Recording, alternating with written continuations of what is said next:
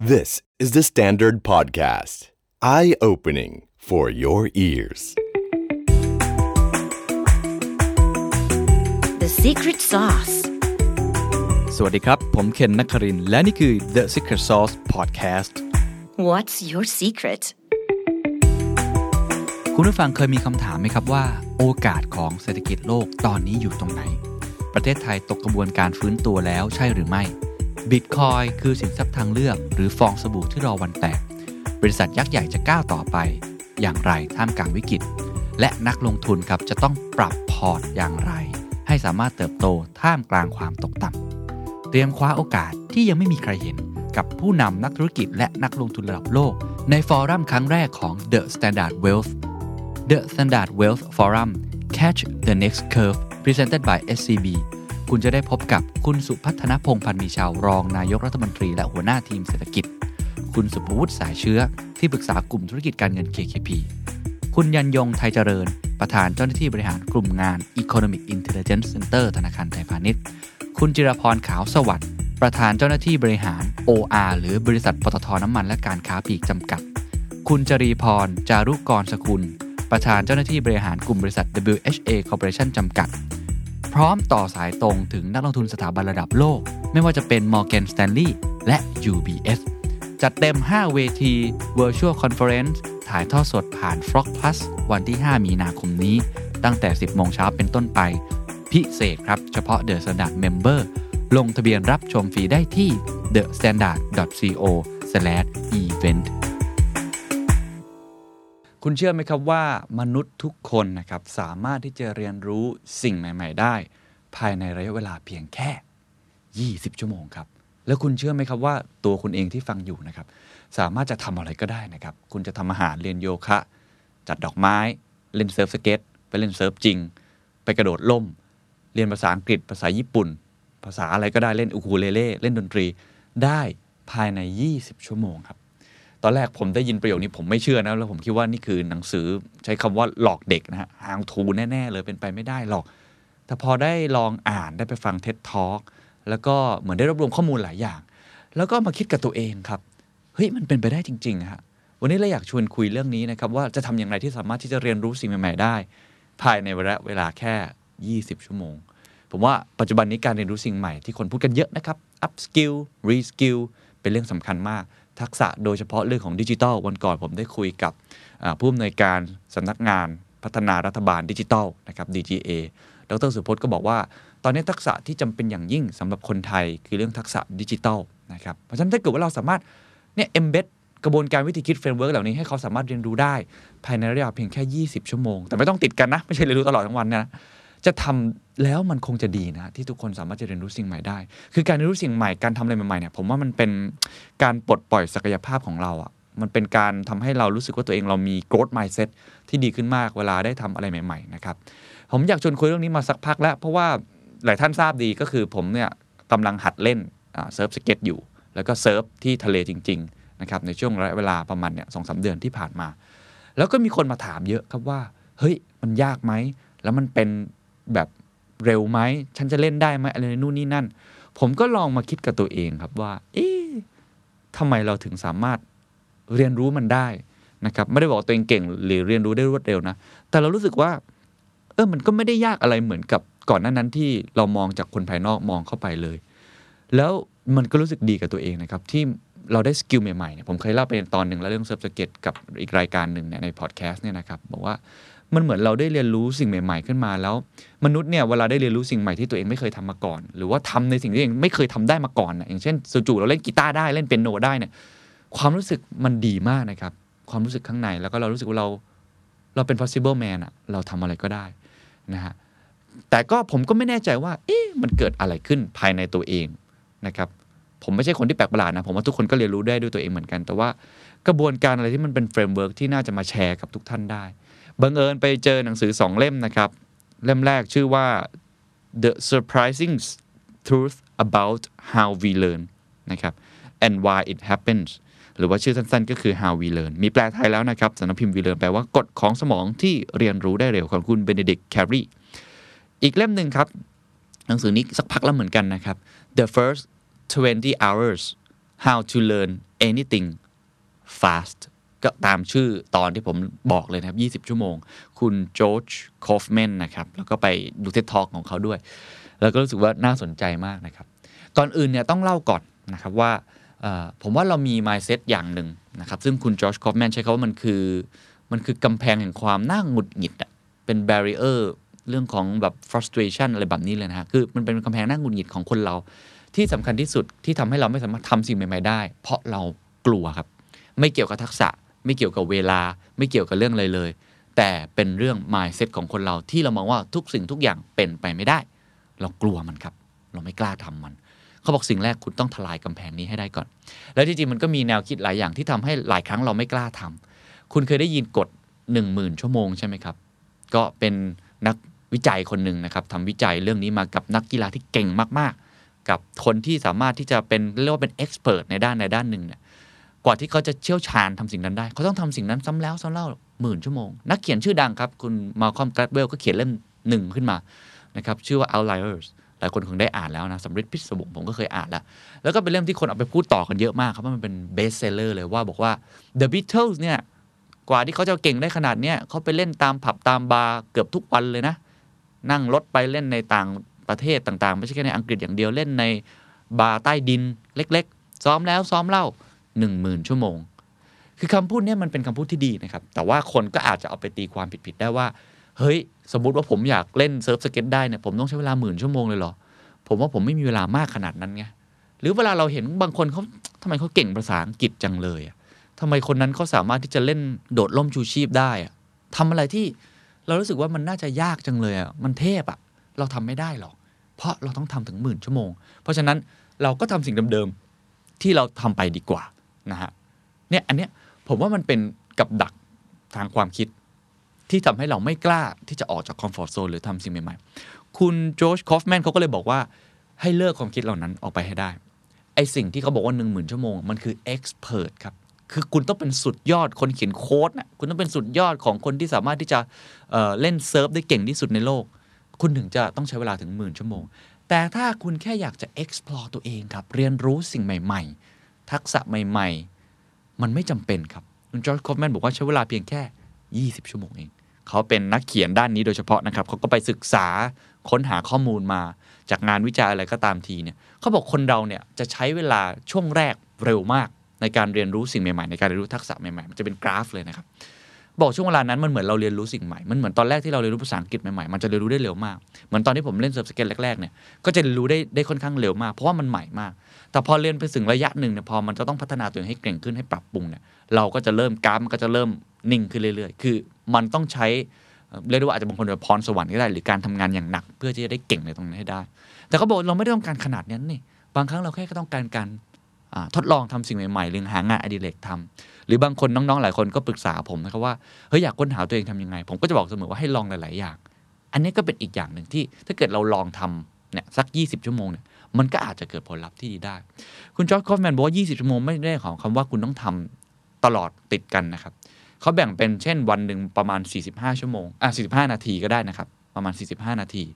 ก็ประมาณเดือนหนึ่งคุณก็จะได้เรียนรู้สิ่งใหม่ ๆ ทักษะใหม่ ๆ ปีหนึ่งคุณทำเนี่ยสิอย่างคุณก็ได้ 10 ทักษะนะ เป็น 10 อย่างได้ ผมเชื่อว่า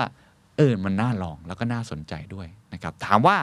มันมีขั้นตอนอะไรบ้าง คุณจอร์จคอฟแมนพูดใน TED Talk 4ข้อ นะครับซึ่งผมว่าน่าสนใจทั้งหมดแล้วเดี๋ยวผมจะลองเล่าประสบการณ์ตัวเองที่ ผม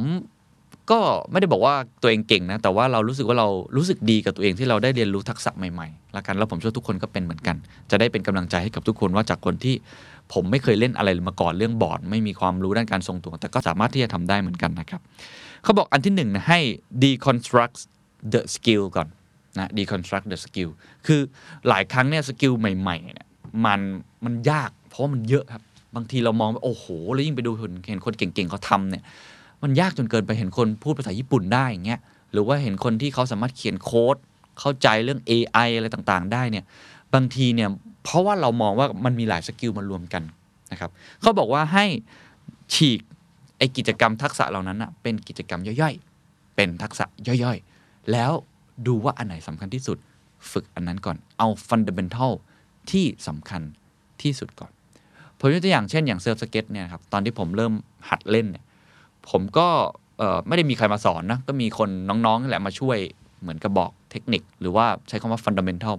ผมจำได้ตอนที่เขาสอนผมแรกๆเนี่เขาสอนให้ผมยืนบนบอร์ดให้ได้ก่อน คือเอาขาหนึ่งเนี่ยเท้าข้างหนึ่งวางบนบอร์ด แล้วก็ไถ แล้วพยายามทรงตัวตรงนั้นน่ะ ให้ได้ก่อนไม่ให้ทำอย่างอื่นเลยครับเขาบอกว่าถ้าคุณจะกระโดดขึ้นไปยืนแล้วลองเล่นน่ะมันก็ทำได้นะ แต่เขาไม่ให้ทำเลย สิ่งแรกที่เขาให้ทำคือให้ทำ skill นั้นให้สำเร็จก่อน คล้ายๆ กันครับ เหมือนการเล่นฟุตบอลทุกคนจะรู้ครับว่าการเล่นฟุตบอลทักษะแรกที่ต้องทำให้ได้ก่อน คือจับบอลให้ได้ก่อน สามารถที่จะจ่ายบอลได้อย่างดีนะครับหรือบาสเกตบอลเนี่ยแต่ก่อนที่ผมฝึกใหม่ๆเนี่ยก็ต้องฝึกในการเลี้ยงลูกก่อนนะครับจับให้มันคุ้นเคยรับส่งฟุตบอล คือมันทุกๆการเรียนรู้ใหม่ๆเนี่ยคุณจะต้องเอาทักษะเหล่านี้แตกเป็นย่อยๆ นะครับและเรียนรู้ไปทีละอย่างทีละอย่าง แล้วก็เลือกเอาฟ u เดเ e น a ลที่สำคัญ อย่างคุณ Josh Kaufman เขายกตัวอย่างอูคูเลเล่เขาเขาฝึกเล่นอูคูเลเล่ภายใน 20 ชั่วโมงเหมือนกันนะครับเขาบอกจริงๆกีตาร์หรืออูคูเลเล่เนี่ยคุณเล่นได้แค่4คอร์ดอะคุณก็สามารถเล่นได้เพลงป๊อปเกือบทุกเพลงในโลกละเพราะอย่าลืมเราไม่ได้อยากเก่งมือมืออาชีพถูกไหมฮะเราไม่ได้จะเป็นแบบโอ้โหสุดยอดนักเล่นกีตาร์แบบนั้น แต่เราต้องการเรียนรู้ทักษะใหม่ๆเพราะฉะนั้นบางครั้งเนี่ยเราเรียนรู้แค่ 4 คอร์ดเราทำให้คล่องที่สุด เราก็สามารถที่จะต่อยอดไปทำอย่างอื่นได้ คล้ายๆกันครับ คุณจะเล่นโยคะ คุณจะไปจัดดอกไม้ หรือการทำทักษะเรื่องดิจิตอลใหม่ๆ หรือในองค์กรคุณจะต้องสอนทักษะใหม่ๆ reskill upskill พนักงานคุณเองเนี่ย คุณลองเลือกอันที่คุณอยากจะโฟกัสที่สุดก่อน แล้วก็เลือก skill ที่มันเป็น skill ที่ที่สำคัญจริง ๆ แตกออกมาเป็นอย่างนี้ให้ได้ก่อน มันอาจจะทำให้คุณเนี่ยเหมือนมีบันไดในการค่อยๆก้าวไปทีละ step ก็ย้อนกลับมาตอนผมเล่นเซิร์ฟสเก็ตผมก็เล่นอย่างนั้นครับทีละทักษะมันค่อยๆ ทีละวันทีละวันวันละนิดวันละหน่อยวันละชั่วโมงสองชั่วโมงเรียนเปลี่ยนทักษะไปเรื่อยๆ แต่เรารู้ว่าเราต้องเรียนรู้ทักษะอะไรบ้าง อันนี้ข้อที่หนึ่งนะครับข้อที่สองครับเขาบอกว่าให้ learn enough to self correct ข้อนี้ผมชอบมากก็คือ เรียนรู้ให้มากพอที่จะแก้ไขตัวเองได้ คือคนเราในยบางครั้งเนี่ยเราอยากเรียนรู้อะไรเยอะๆใช่ไหมครับ อย่างเช่น ผมอยากจะเรียนเซิร์ฟสเก็ตอย่างเงี้ยผมอาจจะไปอ่านตำราดู YouTube ฟังพอดแคสต์ฟังคนเสวนา ไม่ว่าจะเรียนรู้อะไรก็ตามทีเนี่ยเราเรียนรู้ผ่านกระดาษหรือผ่านจากคนอื่น อันนี้เป็นสิ่งที่ดีนะครับ แต่หลายครั้งเราทำสิ่งนั้นมากจนเกินไปครับ คุณ Josh Kaufman บอกว่า การที่เราพยายามที่จะอ่าน paper นะครับเรื่องการเรียนรู้อะไรสิ่งใหม่อะไรต่างๆเนี่ยบางครั้งเราอ่านเป็นโอ้โหไม่รู้กี่ชั่วโมง กี่ฉบับ ไม่รู้กี่อะไรเท่าไหร่เนี่ยมันไม่ได้ช่วยอะไรเลยครับ เพราะมันคือการรับสารเพียงทางเดียวนะครับเขาบอกว่าเรียนไปถึงจุดหนึ่งแล้ว ให้รีบ practice ครับ เรียนไปถึงจุดหนึ่งครับ ให้รีบ practice ซึ่งการ practice นี้จะต้อง practice แบบที่สามารถที่จะ self correct ได้ self correct ก็คือเรียนรู้จนคุณลองทำแล้วมันเกิดความผิดพลาดเกิดขึ้น ซึ่งมันจะเป็นเรื่องปกติ แต่ความผิดพลาดนั้นจะทำให้คุณรู้ครับว่าทำไมคุณจึงผิดพลาด และคุณจะทำสิ่งนั้นให้ดีขึ้นได้อย่างไร ย้อนกลับมาอย่างผมเล่นเซิร์ฟสเก็ตเนี่ยเราก็ล้มนะครับบิดตัวผิดวิธีการ bottom turn การเลี้ยวการ snap หรือการหมุนอย่างรวดเร็วเนี่ยเราก็ค่อยๆเรียนรู้ไปทีละทักษะนะครับพอเราเริ่มทำได้แล้ว เราก็ลงไปเล่นเลยนะพอลงไปเล่นเนี่ยมันก็จะผิดพลาด ตอนผิดพลาดเนี่ยเราก็จะสังเกตตัวเองว่าเราผิดตรงไหน บางครั้งผมก็ให้เพื่อนถ่ายคลิปเก็บไว้ให้ดู หรือบางครั้งคนที่เขาเล่นฝึกมาก่อนเรา เขาก็จะบอกว่าวิธีการวางร่างกายของเรามันผิดนะ หรือว่าวิธีการในการโน้มตัวของเรามันผิดนะ การบิดตัวของเรามันผิดนะ ตอนที่ผมเล่นเซิร์ฟครั้งแรกก็แบบนี้เหมือนกันก็ครูเขาจะบอกนะเขาจะบอกอยู่ข้างหลังว่าเออขึ้นจังหวะนี้เร็วไป ให้สูดหายใจเข้าลึกๆก่อน แล้วค่อยยืนตั้งสติ มันจะมีวิธีการอะไรมากมายที่มีข้อผิดพลาดเกิดขึ้น ระหว่างที่เรา practice เกิดขึ้น ผมว่าเรื่องนี้จริงนะครับ ไม่ว่าจะเป็นทักษะไหนก็ตามที ถ้าคุณสามารถที่จะ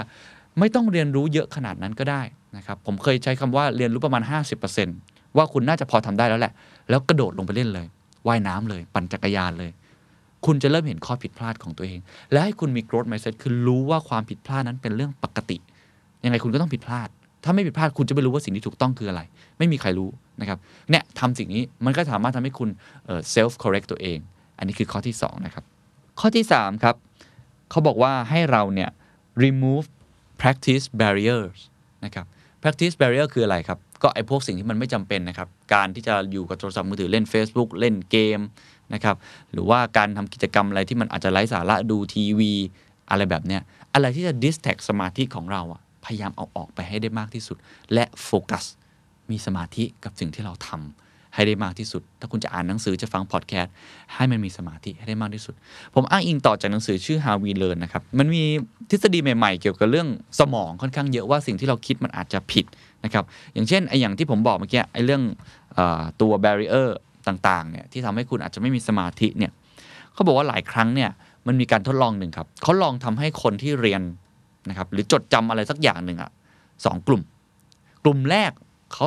ให้เขาอยู่ในห้องเดิมเลย นะครับแล้วก็ระยะเวลาคือเป็นรูทีนนิดนึง ต้องเรียนรู้ประมาณนี้จดจำคำศัพท์ประมาณนี้อยู่ในห้องห้องเดิม ในบรรยากาศที่เหมาะสม เช่น ผมนั่ง9โมงเช้าผมต้องมาจดจำคำศัพท์ ตรงนี้แล้วผมก็อยู่ในห้องนี้ทำอย่างนี้ทุกวันซ้ำแล้วซ้ำเล่านะครับ กับอีกกลุ่มหนึ่งครับเปลี่ยนสถานที่ไปเรื่อยๆ เปลี่ยนเวลาไปเรื่อยๆ เปลี่ยนไปร้านกาแฟ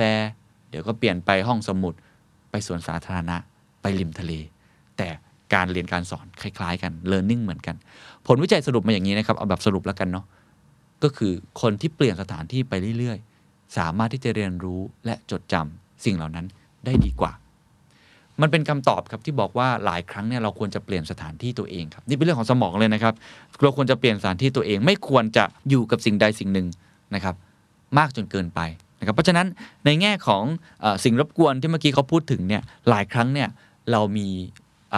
การเปลี่ยนสถานที่บ้างก็อาจจะดีเหมือนกัน และสิ่งรบกวนบางทีก็มีข้อดีเหมือนกัน แต่สำคัญที่สุดก็คือ สิ่งที่เวลาที่คุณทำเนี่ยเย้ายวนต่างๆคุณควรจะโฟกัสกับมันก่อนนะครับแล้วค่อยๆ ผ่อนคลายทำสิ่งอื่นๆ อันนี้ก็ย้อนกลับมาในทุกๆ เรื่องแหละครับไม่ว่าคุณจะเรียนรู้อะไรก็พยายามที่จะเหมือนกับโฟกัสในสิ่งนั้นมีสตินะครับช้า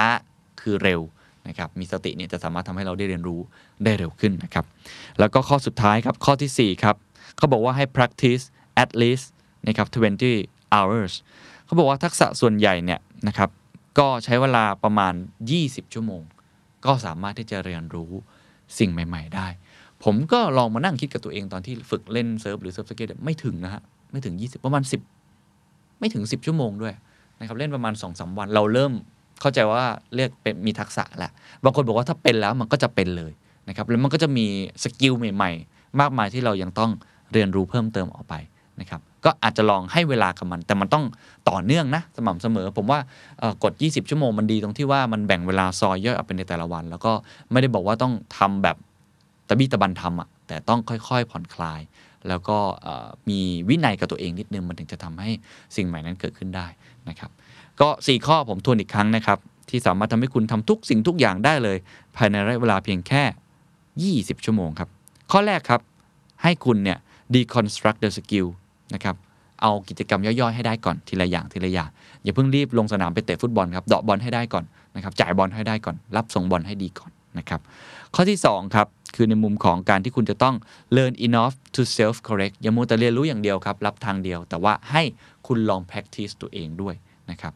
ข้อที่3ครับก็คืออพยายามที่จะหลีกเลี่ยงสิ่งรบกวนต่างๆ มีโฟกัส หรือมีสมาธิกับตัวเองนะครับแล้วก็ข้อทีสี่4ครับก็ให้ฝึกอย่างน้อย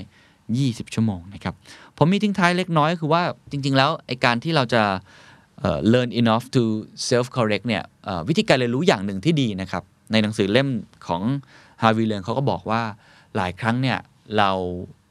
แค่เรียนรู้อย่างเดียวไม่พอ แค่จดบันทึกอย่างเดียวไม่พอ เราต้องสอนคนอื่นด้วยนะผมเนี่ยก็เล่นไม่ได้เก่งนะฮะเซิร์ฟสเก็ตเนี่ยแต่ตอนนี้ก็ไปสอนคนอื่นแล้วนะฮะ การสอนคนอื่นมันดียังไง การสอนคนอื่นมันทำให้เรา structure ความคิดตัวเอง ว่าสิ่งที่เราทำมามันผิดหรือถูก และอันไหนที่เราคิดว่ามันเป็นไกด์ที่ดีที่สุด แล้วไปถ่ายทอดความรู้นั้นให้กับคนอื่น มันจะเป็นการทบทวนตัวเองและทำให้ตัวเองเนี่ยในเชิงของสมองเนี่ยจดจำเรื่องราวเหล่านั้น และเข้าใจเรื่องราวเหล่านั้นได้ดีกว่านะครับก็มีคนเคยบอกว่าการเรียนรู้ที่ดีที่สุดคือการนำสิ่งนั้นออกมาถ่ายทอดมาสอนคนอื่น หรือการที่คุณ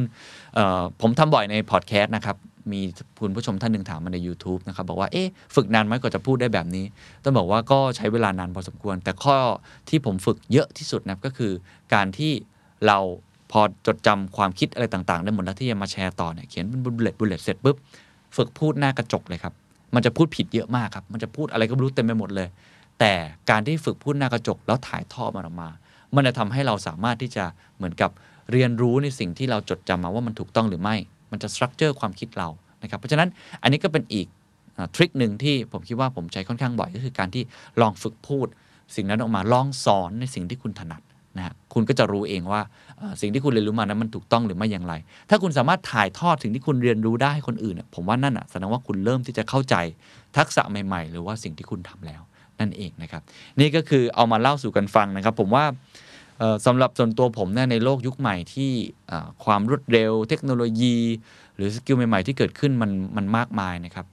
สำคัญที่สุดคือ mindset ต้องมี growth mindset ทำอย่างไรที่เรารู้ว่าตัวเองเนี่ยเรียนรู้ว่าอะไรก็ได้ มีสิ่งใหม่อยู่เต็มไปหมดเลย อย่างผมเองเนี่ยก็ว่าจะไปเรียนรู้เรื่องการเขียนโค้ดอยู่เหมือนกันเพราะคิดว่าก็จำเป็นที่ต้องเข้าใจมาในโลกเทคโนโลยีข้างหน้าออตอนแรกก็ไม่มั่นใจมีกำแพงแห่งความคับข้องใจอยู่ นะครับแต่ตอนนี้ไม่มีแล้วพอได้อ่านหนังสือสองเล่มนี้ได้ดูนะครับข้อมูลต่างๆนี้แล้วก็รู้สึกว่าเฮ้ยจริง ๆ แล้วทุกคนสามารถเรียนรู้สิ่งใหม่ได้ อย่าลืมว่าเราไม่ได้ต้องการจะเป็นเอ็กซ์เพรสด้านนั้น แต่ผู้บริหารยุคใหม่ผู้นำยุคใหม่จะต้องเข้าใจ